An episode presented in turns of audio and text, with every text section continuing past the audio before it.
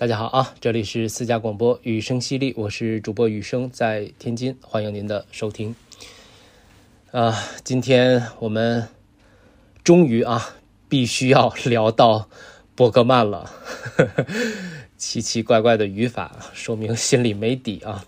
呃，我们先来看看豆瓣给伯格曼的定位吧。瑞典著名的电影、电视剧两栖导演。杰出的电影剧作家，现代电影教父，作者电影最典型、最卓越的代表，啊，这还只是说他在电影领域的地位。那即使我们最近连着聊的这三期艺术电影剩三位一体，这三位啊，伯格曼也是处在中心这样的一个位置上的。上个月呢，集中观看了他二十一部电影作品。其实还不到他生涯作品的一半儿啊，这样的一位艺术家，那他对世界电影的影响是非常非常巨大的啊。从离他最近的新浪潮是吧，一直到后面的伍迪·艾伦，到后面许许多多的新晋不同世代的电影人，都从。伯格曼的电影作品里面或多或少的获得过一些启迪，然后再融合成为自己的东西。当然，还有对更多数的影迷的电影观的影响。影响这件事情，有的时候并不是直接的，像老师教学生那样啊，面授啊或者函授一对一啊、一对几啊这种。特别是艺术领域，嗯。大艺术家都是通过他的作品开创了某一个支派或者某一个时代，从而对不特定的群体啊，无限多数的群体会产生观念上的启迪。他改变的是人的精神世界。所以，我们面对这样的艺术家的时候，当我们要透过他的作品。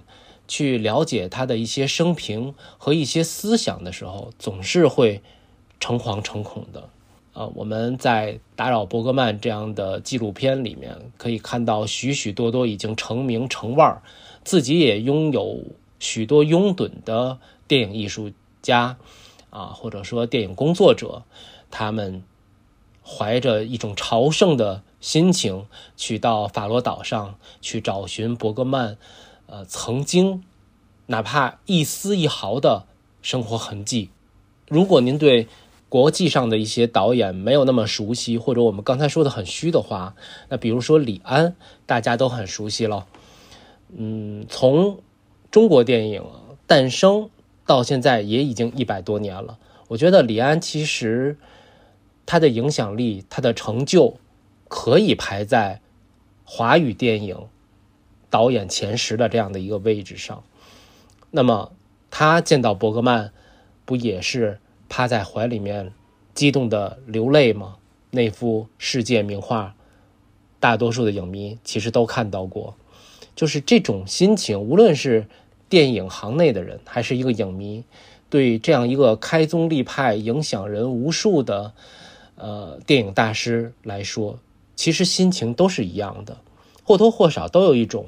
呃，朝圣的心情，而真正的大师，其实，嗯，你在心里你能知道，并不是那种人云亦云，大家都崇敬他，所以我也要崇敬那种莫名的巨大的压力之下的崇拜，他是有内容的，是言之有物，是有来由的这种心绪。所以，其实从聊费里尼和。塔科夫斯基的这个过程中，我一直在想怎么聊伯格曼呢？还是先聊他的作品吗？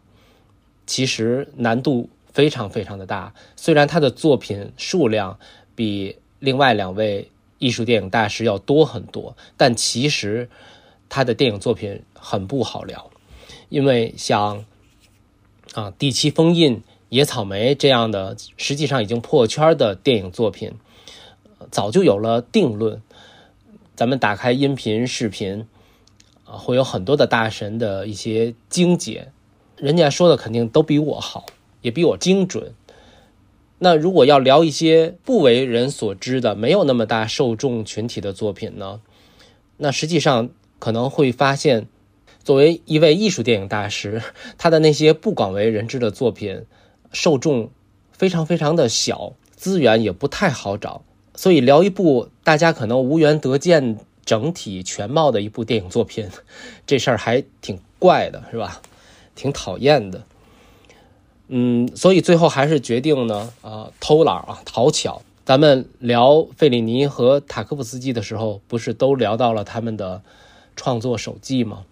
那我们今天呢，就彻底的啊放弃伯格曼在电影领域的具体的作品，呃，当然伯格曼也是一位话剧大师，那么这部分的领域呢，我就更没有染指了，所以咱们今天就干脆只聊伯格曼的自传《摩登》。伯格曼的这本自传也是在电影类书籍里面，或者说艺术家自传类的书籍里面，也是鼎鼎大名的一本书。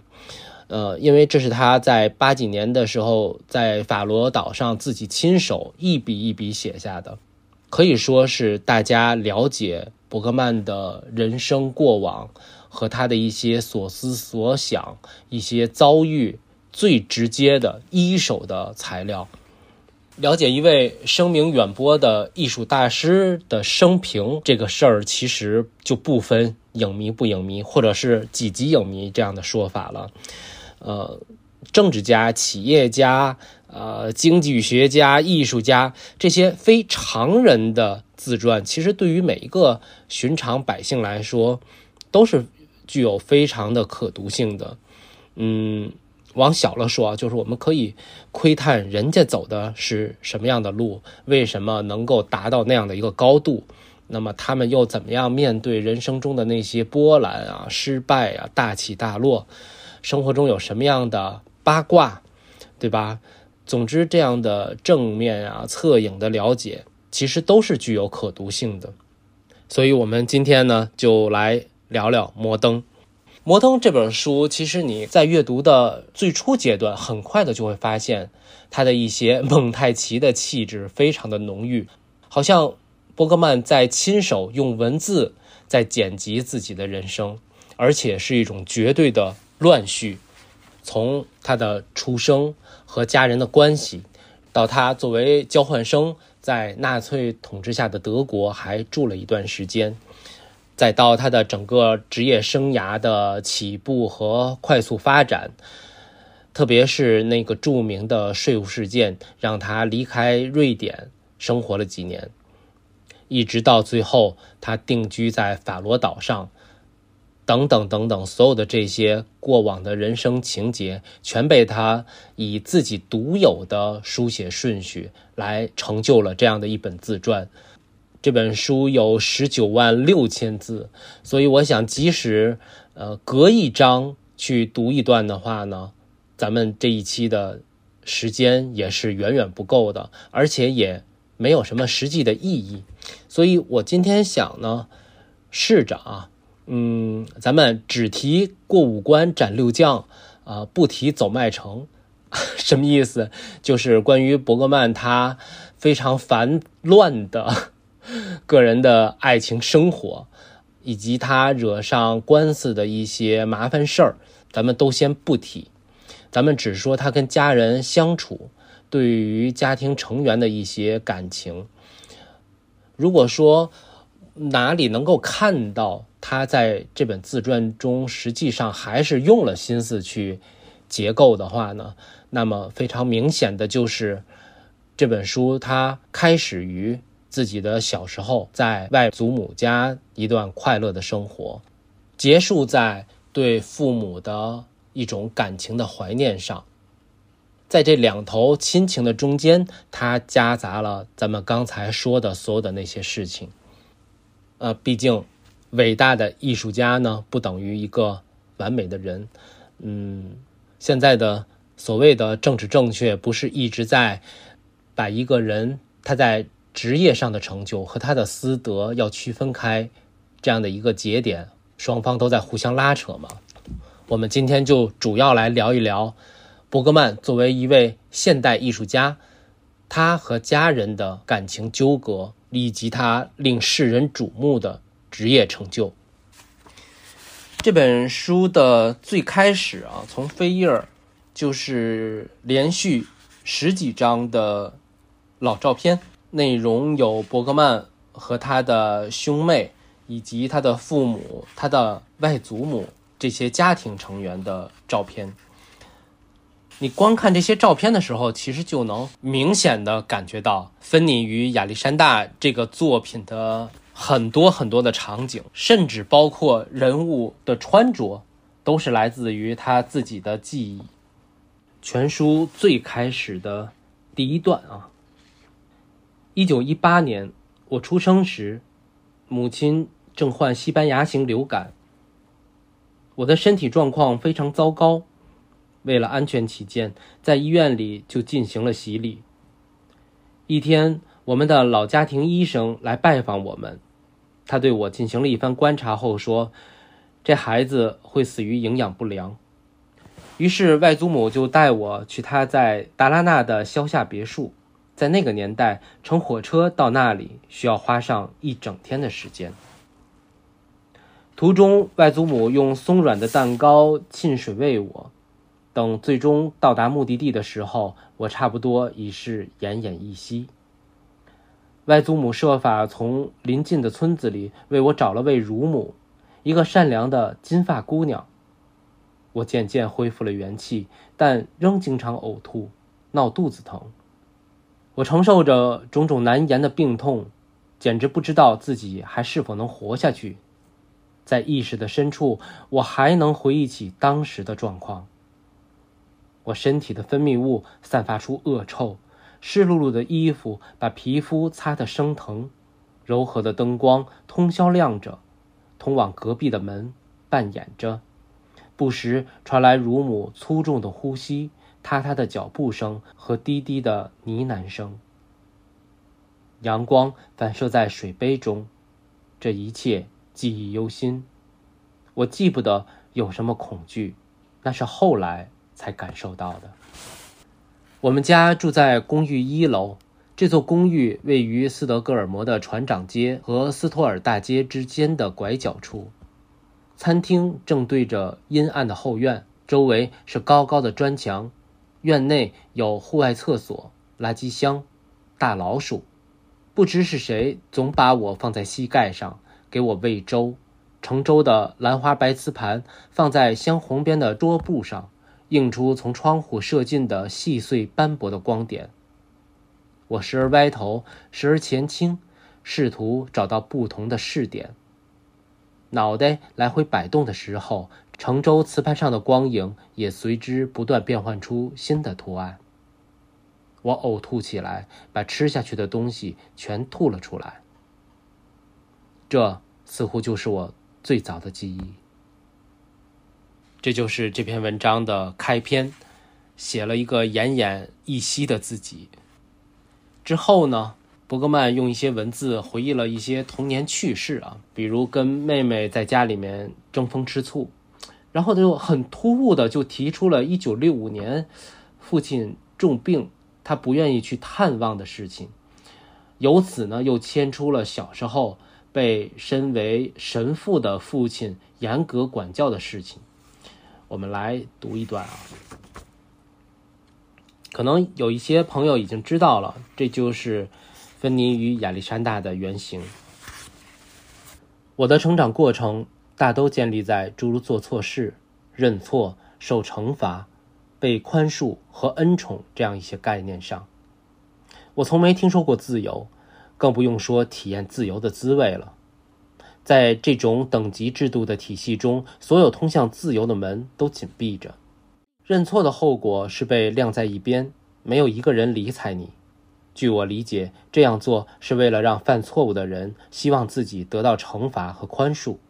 晚餐后喝过咖啡，当事者被叫到父亲房间里，在那儿又一次被审问和忏悔。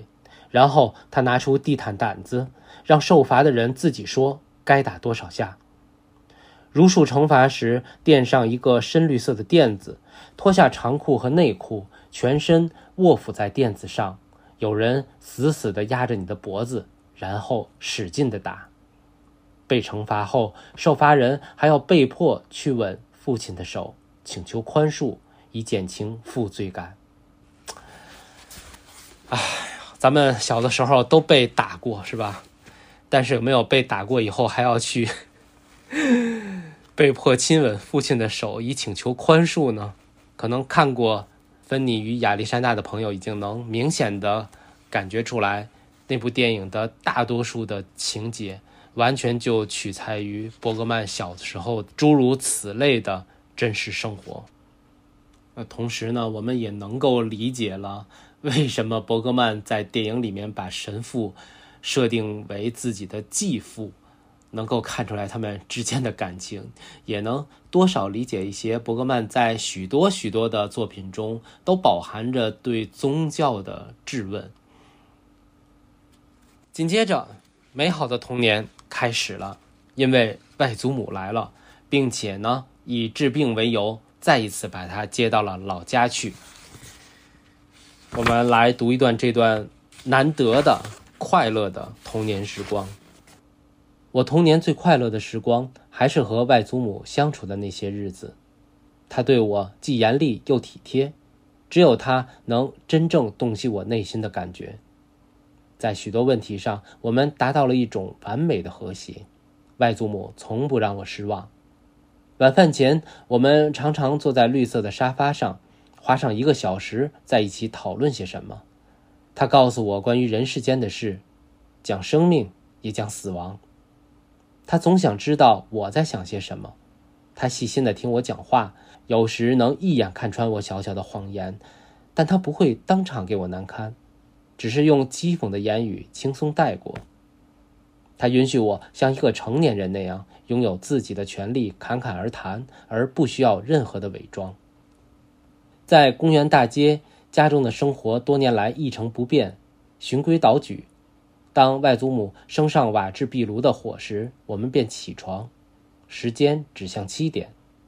先用一个包铁皮的浴盆中的冷水擦遍全身，然后吃早点。早点是燕麦粥和坚硬的脆面包片三明治。接着做早稻，并在外祖母的监督下做功课或看课文。下午一点喝午茶，吃三明治，然后无论天气好坏，都要外出活动，看看电影院要放映什么片子。五点钟准时进晚餐。晚上拿出一些旧玩具，那些是恩斯特舅舅小时候玩过的，然后大声读书。接着我做晚祷，古尼拉的钟声响了，那是晚上九点整，我该睡觉了。其实我们看一个孩子啊，即使他未来是一个非常了不起的艺术家，他的小的时候并没有去上什么早教班，也不过就是有人陪着玩，然后生活更规律一些罢了。跟随外祖母在乡下的生活，让伯格曼远离了父母那个小家里面的是非与嘈杂，让他度过了一段平静的童年。接下来，他的日记谈到了跟哥哥和妹妹的相处，我们来各读一小段吧。对于哥哥的心病，我是能理解的。他始终生活在父母那相互冲突、令人窒息和无法理解的阴影之中。哥哥是被愤怒气到的。他常谈到他蔑视艺术、精神分析学、宗教和所有精神世界的东西。他是一个。极其讲究理性的人，会讲七国语言，特别爱读历史和政治家的传记。他还以录音的方式口授自传。我后来把他的自传整理出来，竟达八百多页。其叙述风格枯燥诙谐，而且具有一种学究气。他用坦率的字眼叙述了他和妻子的生活，也用少量的篇幅谈到了母亲。在他看来，生命只是一个缺少刺激的冒险故事。在八百页的传记中，他从未谈到疾病，他毫无怨言，但蔑视命运。他愤怒的、不耐烦的面对痛苦和屈辱，并且因无人怜悯而感到不快。我和妹妹玛格丽塔一直相处的很好，她比我小四岁，我们常常在一起用她的玩具娃娃做游戏。甚至进行一系列复杂的创造，给天真的小玩具娃娃准备玩偶之家。在家庭影集的一张照片中，我看到一个圆滚滚的小家伙，灰亚麻色的头发，两只眼睛惊恐地大睁着，从他柔和的小嘴到舞动的双手都十分的敏感。他是父母的掌上明珠，为弥补两个难驾驭的哥哥带给父母的烦恼，他总是乖巧地迎合父亲和母亲。随着年龄的增长。玛格丽塔和父母的关系越来越亲近，我则相反，我和妹妹的感情也就慢慢疏远了。我十九岁那年离家出走，从那时起，我几乎没有再见过她。玛格丽塔对写作感兴趣，她说她曾有一次把写的东西拿给我看，我在年轻时的傲慢心态中，挑剔的把她写的东西撕成了碎片。我自己不记得这件事。至今，他还时不时地写一本书。从他书中的内容来看，如果我没理解错的话，他的生活一定不如意。以上呢，又是他写了自己和外祖母以外的小家里面的每个人的关系和心态。然后伯格曼就非常突兀的啊，按照正常的时间线呢，就应该写上学或者去剧院打工的事情。但是他没有，他突然间就开始写起了自己放弃拍电影的三个原因，非常突然。我决心放弃拍电影，这并非一时的冲动，而是从拍摄《芬妮与亚历山大》开始有的念头。至于是我的躯体捅瞎了我的灵魂，还是我的灵魂影响了躯体才下此决心，我并不知道。但身体上的痛苦越来越难以克服。这实际上呢，在书的后半部分呢，有了一次前后的呼应，就是那个时候伯格曼的身体已经非常非常不好了，但是真的不知道他为什么突然间就插到了写完哥哥和妹妹的文字之后。我愉快的创作剧本，三个星期后，我突然一病不起，全身痉挛，整个人失去了平衡，我像中了毒，处于悲惨的境遇之中。完全被痛苦和屈辱撕裂了，我终于认识到我不能再拍电影了。我的身体已不听使唤，拍电影所需要的那种耐力对于我而言已经成为往事。我把剧本手稿放到一边，在这个剧本中，我把芬恩从一个童谣中的人物改为一个年长的默片导演。他那些正在腐坏的默片都隐藏在一间乡村房屋底下的金属胶片盒中，这些影像之间有着难以察觉的联系。一个又聋又哑的专家试图从演员们的口型中去研究影片的台词，各种蒙太奇都被尝试了一遍，产生了各式各样的动作序列。这项研究工作越来越壮大，涉及到了众多的人员，耗去了庞大的经费。几乎到了难以收拾的地步，直到有一天，一切都着了火。醋酸基拷贝同早期的硝酸钠原片都付之一炬，于是所有的烦恼随之而解了。我想息影的第三个原因是年纪大了，年老是一种生命过程。我既不为此懊悔，也不觉得高兴。我有点懒惰，对上台忧心忡忡。决定事情不果断，因为无法预见很多实际困难而受困。随着生命的枯竭，我会变得更加吹毛求疵，更令人厌倦，脾气更坏。我似乎对任何事情都看不顺眼。我仔细观看最近拍摄的几部影片，发觉到处都是毛病，缺乏生气和灵魂。从事剧院工作没有这么多的危险，我可以随时注意到有缺点的地方。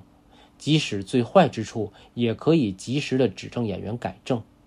电影则不然，当你发现有问题时，已经无法纠正了。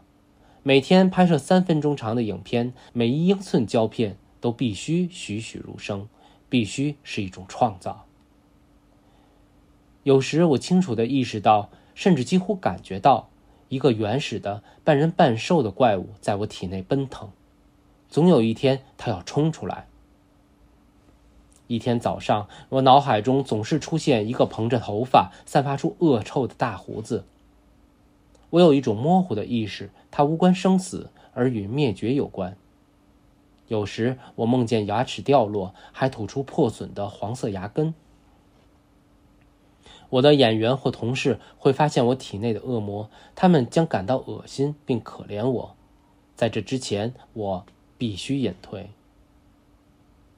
我见过许多同行在场内倒下，像疲惫的小丑一样，因为自己的愚钝而感到厌倦，要么在嘘声中离场，要么在礼貌的沉寂中被友善或者鄙夷的手拖走。我要在自己还能从衣帽架上取下帽子的时候，趁早把它取下，然后悄然离去，尽管我的臀部疼痛难忍。人老了，创造力和性欲一样，也会随着年岁增长无声无息的逝去。在写了自己与电影告别的文字之后，伯格曼这才开始追忆自己的职业生涯。一九四四年，我在赫尔辛堡剧院担任院长，当时我二十六岁，之前被瑞典电影公司雇佣当编剧，已经工作了很长一段时间。我的一个剧本被拍成了电影，片名叫《苦恼》。当时他们认为我有才华，但很难相处。我和他们签有几点协议，这对我并没有什么经济上的益处，但使我无法再为其他的电影公司工作了。多年来，我影片的韵律节奏就是在剧本创作中，在案头准备时形成的，而他们将具体的产生于摄影机前。即兴创作不适合我。如果我被迫仓促地做决定，我也会变得恐惧不安。对于我，拍电影是一种幻想，但必须经过周密的思考。其中，对于现实的反应，我活得越久，越觉得是一种幻觉的体现。电影如果不是一种记录，就是一种梦幻，这是安德烈·塔可夫斯基的伟大之处。他在梦幻的空间悠然自得，从不解释。总之，他需要解释什么呢？他是一个旁观者，能出神入化地运用影像运动。我以毕生的精力在轻叩那梦幻世界之门，而塔可夫斯基却悠然自得地遨游在梦幻空间里。我只是偶尔才能进入这样的神秘的境地，我大部分的追求都尴尬的失败了。费里尼、黑泽明、布努埃尔等人都在与塔可夫斯基相同的世界里运动，安东尼奥尼也很接近，但却被他自己的单调沉闷所窒息。梅里埃则总是不加思索地沉浸在那个世界里，他是一个职业魔术师。电影似梦幻。电影如音乐，没有哪种艺术形式能像电影那样超越一般感觉，直触我们的情感，深入我们的灵魂世界。看电影时，我们的视觉神经被轻轻触动，获得一种震动效果。每秒钟二十四格画面，画格之间是一片黑暗，但视觉神经感觉不出来。当我在剪辑台上逐格拉片时，我仍然能感受到童年时代所感受到的那种眼花缭乱的魔幻感觉。在黑暗的衣橱中，我慢慢的一格一格的转动画面，看到那些几乎难以察觉的画面变动。当加快摇转时，画面就形成了一种运动，无声或有声的影子不知不觉地进入我最隐秘的世界。我闻到了热金属的气味，看到了闪烁不定的影像。也听到了马耳他十字的嘎嘎声，同时，手还触摸到了放映机上的摇把。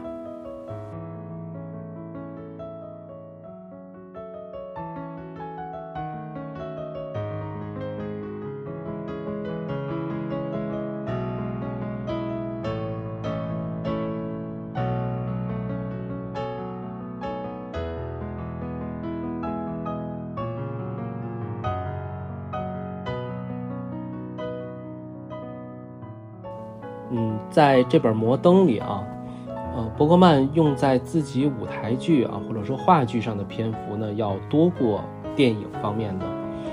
虽然在我们这边艺术印象里面，伯格曼是以电影导演而闻名于世的啊，那可能是因为电影的传播途径、传播的方式更容易被世界呃接受、流行。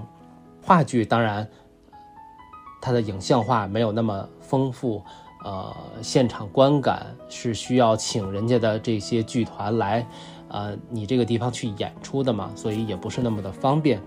那实际上呢，他的艺术生涯的起步就是在话剧舞台上，而且他自始至终都没有离开过话剧，他是一个真真正正的话剧编剧、话剧导演。话剧院长，话剧人。关于话剧和电影，我们来各读一段吧。到目前为止，我在马尔默剧院工作的八年，大概是我一生中最好的时光。每年冬天，我拍三部戏剧；每年夏天，拍一两部电影。我自由自在，私人生活几乎没有了。我生活在一种集体的努力之中。给我们的怪兽提供戏剧演出，而且我不用负责行政管理方面的琐碎事情，可以自由地献身于我追求的事业。我们的剧院越来越引人注意，很多著名的演员都发现了冬季参演精彩的戏剧演出，夏天参与伯格曼电影拍摄的优势。我们开始形成一个坚实的优秀表演班底，有勇气一步一步向世界第一流的戏剧挑战。如果有人要问我们目标何在，也许没有人可以回答得出来。我已经不记得在马尔默剧院里排演的十三台戏剧中有什么政治、宗教或思想的目的。我只知道剧院得不断地推出剧目，而且如同莎士比亚在《哈姆雷特》中所言，在大舞台奉上不合一般人口味的鱼子酱是没有意义的。这就涉及上演令人印象深刻的。有说服力的剧目，同时要使场地能适合实际演出也很重要。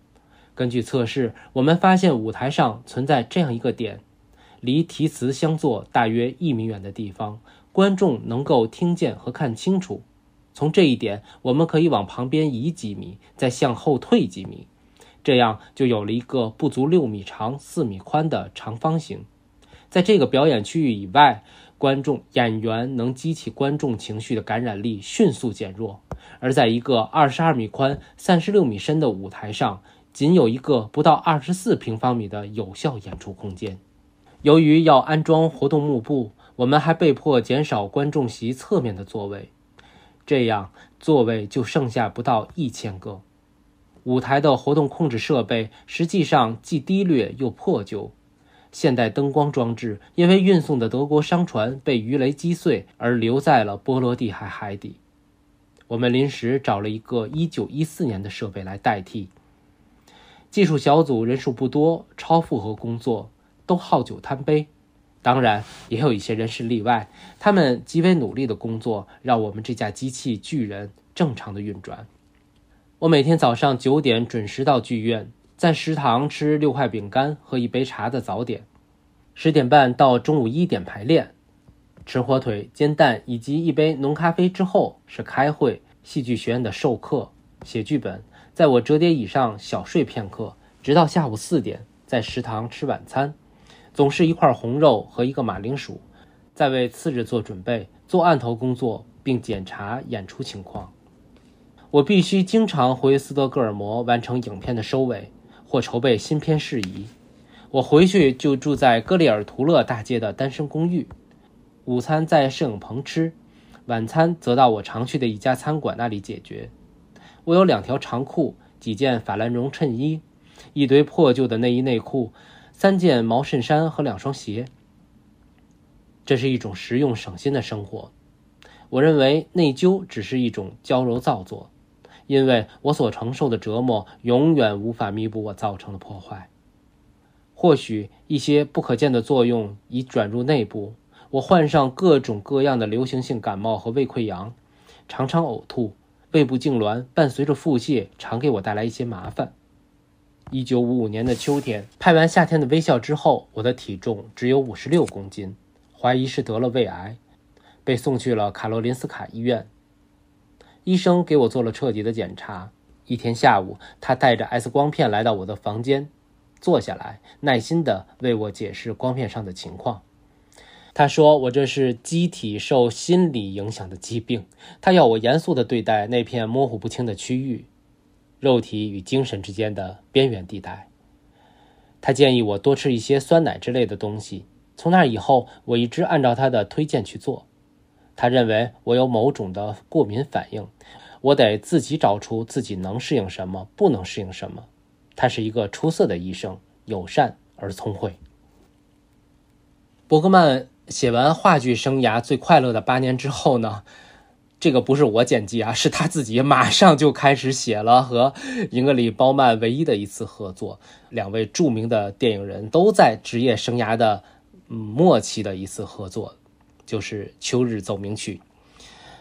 在看这本书之前呢，我在了解这部电影的背景资料的时候呢，只知道这是这两位瑞典艺术家唯一的一次。合作，而且是由英格丽·褒曼主动写信给伯格曼提出的啊，大概就是说，你看咱们两个人是这个瑞典举世闻名的呃电影艺术家，但是这个从来没合作过，不太好，是吧？不太好，那那咱得合作一把呀，啊，伯格曼当然就欣然应允喽，于是就有了这部《秋日奏鸣曲》。嗯，这部影片的影片质量当然是非常非常的棒，但是如果伯格曼不写，恐怕没有多少人能知道这次的合作好像并没有那样一加一大于二的效果。咱们来看看伯格曼自己是怎么写的啊！我和演员们聚集在院内老建筑屋顶的办公室里，我们准备排演一遍《秋日奏鸣曲》。英格里·褒曼用浑厚的嗓音念出他的台词，还配合着动作和表情。他早已排练过了，而且对着镜子敲定了表演方式，真令人吃惊。我感到头痛，场记小姐也躲到走道上，沮丧地哭了。自1930年代以来，已经很少再听到这种虚假的语调了。《秋日奏鸣曲》是一九七八年公映的吧？即使拍摄，也就是七七年的事儿。他这一下就。说鲍曼过时四十年的时间，这位大明星还喜欢自作主张的删除一些台词，而且不肯念脏字。他说这部影片的故事太平淡乏味，加些俏皮话可能会有些有趣一些。英格玛，你写的东西怎么会这么乏味呢？你应该是个很有趣的人啊。他听着肖邦的前奏曲，这曲子将用在影片的第一场的高潮处。我的老天爷，这支平淡乏味的曲子要弹两遍啊！英格玛，你真是疯了！观众会睡着的。你无论如何应该选短一点的、优美一点的曲子。这支曲子的前奏太长了，我自己听的都快睡着了。英格里·褒曼在片中扮演一位著名的钢琴家，大部分钢琴家都有背痛的毛病，也许鲁宾斯坦除外。一般的钢琴家因为背痛，有时会躺在地板上舒舒筋骨。片场中，我要求他躺在地板上，他笑了起来。你真是疯了，亲爱的英格玛！这是一场很严肃的戏，我不能躺在地板上演一场严肃的戏，这样看起来很愚蠢，观众会笑的。当然，我知道这部影片的故事很乏味，加一点笑料是不错的，可是加的地方不对，你说是不是？电影一开拍，大家就不愉快。保险公司拒绝为英格玛·褒曼上保险，因为他刚动过癌症手术。电影开拍一个星期之后，他在伦敦做定期检查的那家医院传来话了，说他们发现了更多的转移，他应该马上赶回去做进一步的手术，并且进行放疗。他说他想先拍完电影，就事论事地问我能否把他的戏压缩几天，如果不能，他就留下来按原计划拍戏。他继续工作，好像什么事儿都没发生。最初几天的不愉快变成了大胆的专业性的攻击。他指责我缺少诚意，逼着我说出真正的心里话。我就把心里真正想的东西告诉他。我们开始争吵，并如他所希望的那样，对每个镜头都进行了严查。英格丽对他的疾病非常愤怒，缺乏耐心，但他强有力的身体已经垮掉了，感觉也变得迟钝。他严格遵守拍摄现场的纪律，提出不同意见，但最终会屈服，并对别人做出了决定而感到高兴。有一天早上，他冷不防地突然转回身，打了我一记耳光，还说：“要是我不马上告诉他这场戏如何演的话，他就把我碎尸万段。”我对他令人诧异的进攻十分气愤，回答说：“我已经告诉他几百次，好的演员根本不需要去演，只有蹩脚的业余演员才每时每刻都着急想在演什么。”我们针锋相对，他以戏谑的口吻尖酸地嘲笑我说：“作为一名著名导演，应该懂得如何指导演员。”我们这样的相互讥讽，突然又禁不住大笑起来，然后走进摄影棚，等在旁边的人搞不清楚怎么回事儿。英格丽安静起来，她的眼皮肿着，仿佛强忍着泪水不让它掉下来。坚固的伪装卸去了，摄影机适时拍下了这张处于痛苦中的人类的面孔。我们拍了一部纪录片，记录了这部电影的拍摄过程。剪辑之后几乎能达到五个小时。六个月以后，英格丽到我居住的法罗岛来看我们。他坚持要看这部不是完全奉承的纪录片。看完之后，他沉默无语地坐了许久，这对英格丽来说是很少有的事情。然后他用独特的音调说：“我要是在开拍之前看到这部纪录片就好了。”拍片期间的一个下午，我们坐在摄影棚里等候布光，那时候光线有些昏暗。我们坐在一把破旧的皮沙发上，各站一角。英格丽突然做了一个女演员极少有的动作，他用手抚摸着脸好几次，然后深深叹了一口气，眼睛瞪着我，看起来不甚友善，也不像是要和我沟通什么。他说：“你知道，我现在是靠借来的时间活着。”说完。他突然笑了。借来的时间，在这本自传中段靠后的位置呢，有几张伯格曼在拍摄现场的照片，啊，都是两页合成一页那样子的篇幅的，能够看到一些他的拍摄状态。其中有很大的一部分呢是在法罗岛上的影片的资料。法罗岛是伯格曼选择自己最终隐居的地方。我们还是来读一下关于法罗岛的一些文字。选择法罗岛的理由很简单：多年来，法罗岛是我喜欢的地方。小时候我在达拉纳长大，那里的风景、河流、丘陵、树林和荒野都深深地留在我的脑海中。只有法罗岛才能给我那种愉悦的感觉。我喜欢法罗岛有几个原因，首先是出于直觉，伯格曼，你要的正是这种景色，它完全符合你内心最深处的理想，它的外观、色彩、情调、宁静、阳光等等等等都符合你的理想，这里是你的安身之处，不要问为什么，解释只是事后的找寻理由。例如，你的职业需要在你的紧张之余获得松弛和休息，法罗岛的景色能够提供你所需要的一切。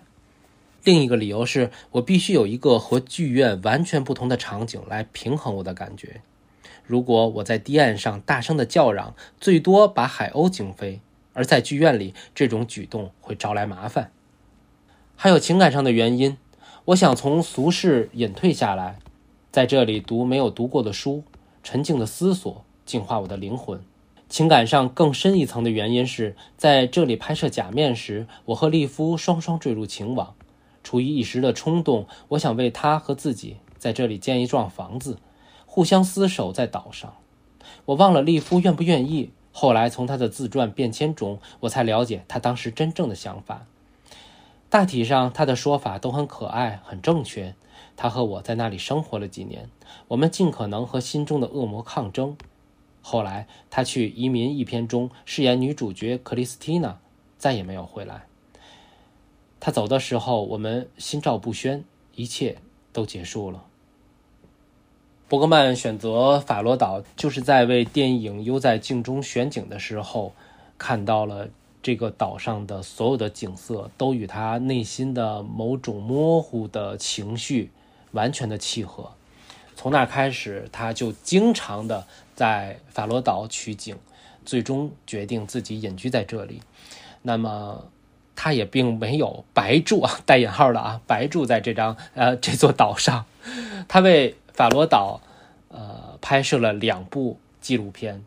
呃，有兴趣的朋友呢，可以看一看啊。这两部纪录片没有布格曼任何的镜头，他就作为一个呃纪录片导演，记录了这个小岛上原住民啊，就是原所谓的原住民啊的一些呃平日的生活。影片的名字叫《法罗文献》和《法罗文献一九七九》啊，我记得是这两部片子，倒是在网上是有资源的。呃，如果你对北欧的那种小岛的生活，和岛上新一代的年轻人和老人的观念上的矛盾冲突感兴趣的话，可以找来看一看。毕竟这出自名家之手。好，这个时间可是太长了，远超我的预料。那么最后吧，最后咱们简而言之一下，就是。这本书的最后两章，伯克曼还是留给了自己的父亲和母亲。和开篇不同，在最后的这两章里啊，倒数第二章里写父亲，更多的是一些温暖的画面；而最后一章写到母亲时，他却有了一丝丝的微词，关于母亲在外祖母那里。没有获得更多的爱，于是就好像也不会不懂得怎样给自己爱，大概就是这样的一个感情的脉络啊。虽然这本书是伯格曼的自传，但这本书却结束在了他母亲一九一八年七月的一篇日记中。最近这几个星期。病得太重，不能写日记。埃里克已经第二次感染上了西班牙流感。我们的儿子七月十四日星期天早上出生，他一出生就发高烧，并染上了痢疾。他看起来瘦弱不堪，大鼻子烧得红红的，眼睛始终不肯张开。我因为生病，几天没有奶喂他，然后在医院里匆匆忙忙为他洗礼。他名叫恩斯特·英格玛。妈妈带他去了沃鲁姆斯，并在那里为他找了一个奶妈。埃里克无法解决我们之间的实际问题，妈觉得有点失望。埃里克也很讨厌妈干预我们的私生活。我躺在这里一筹莫展，同时也很痛苦。有时候我会独自一人哭泣。妈说，如果婴儿死了，她会照看我的大儿子达哥。我就可以恢复工作了。他要我和埃里克尽快的分开，以免他在疯狂的憎恨中又有什么新的荒唐举动。我想我无权离开埃里克，他劳累过度，整个春天都精神很差。妈说他是假装的，但我不以为然。我向上帝祈祷，却已失去了信心。也许人应该竭尽所能去独自处理好一切。就是这些，一切又回到了这本书的起点，回到了伯格曼人生的起点。我们在最开始介绍过，这本书有十九万六千字，有许多许多的细节，呃，当然也有我们刚才提到的那些大块我们略去没有跟大家介绍的生活内容。其实我是建议啊，对。伯格曼的生平有兴趣的朋友，不必一次读完这本书，呃，因为第一啊，客观的说，一次读完很难，篇幅很长，而且他完全是乱序的在交织自己的人生过往。呃，还有一个呢更有意思的点就是，我们可以隔一段时间读一读其中的某些片段，嗯，或者我们看了某部电影。对他的某个阶段感兴趣的时候，就专门来读他那一个阶段的呃生活回忆，比如拍《你喜欢的这部电影的时候，他是在跟第几任妻子或者是哪一位情人在一起，或者是当时他又换到了哪一家的呃话剧院去当院长，那是发生在他人生的哪个阶段等等等等。这样，其实这个角度去了解一个人的生活片段也还挺有趣的，他可能会更突出一个大师某一个阶段的生活风貌。那么到今天为止，我们三期节目聊了，呃，艺术电影圣三位一体啊，这三位大师，伯格曼、费里尼和塔可夫斯基。嗯，如果要把他们放在一起，各说一句话的话呢，嗯，我觉得伯格曼是生活本身，物质的、精神的。物质中带有精神的，就像我们大千世界每一天寻常的日子中发生的一些记住或没记住的事儿一样。伯格曼就是生活本身。费里尼呢，是生活中的一种刺激，一种幻想，一种自我怀疑之后的自问自答。这是你面对自己时候的一个生活状态。生活成为了你自我对话的一个介质。而塔可夫斯基呢，是一个人强行让自己冷静的、平静的、独处的时光内，自我审视的这样的一个状态，在和自己坦诚的交流之后的人格升华。这三位没有谁高谁低，都重要。我几乎没有学习过任何的哲学知识。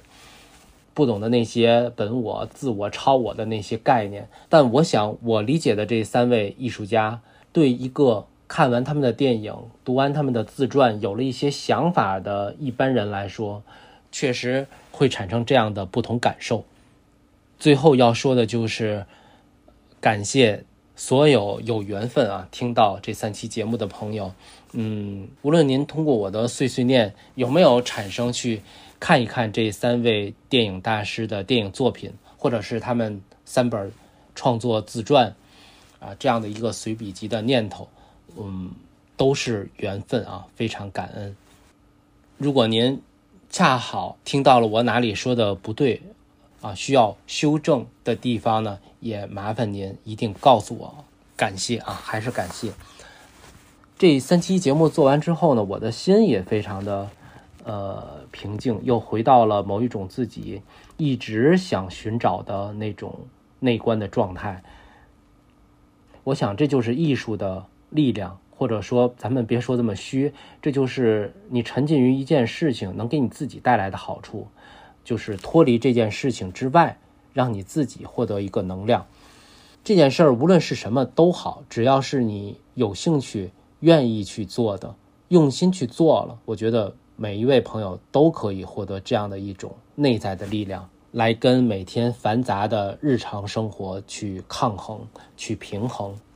好，那就不啰嗦了啊，说的多就错的多。准备这期节目的时候呢，我们华语乐坛的著名的作曲家顾家辉先生去世了。我本来呢是想找一首。张国荣演唱的《明星》来纪念一下这两位最佳拍档，但是我仔细的一看呢，啊，好在检查了一下，《明星》这首歌呢是黄沾先生自己作词谱曲的，呃，这还是在他们两个人搭档中还真是不常见。那所以呢，我临时换了顾家辉先生，既然他是作曲家嘛，临时换了他为电影《英雄本色》做的配乐，也是大家很熟悉的。几段旋律来结束，在一个月以前，我认为不可能完成的这项任务。真心的祝愿这些艺术家们在照亮夜空的同时，他们也能在天上相聚的愉快。好，今天节目就到这儿，感谢您的收听，我是余生，咱们下期节目再会。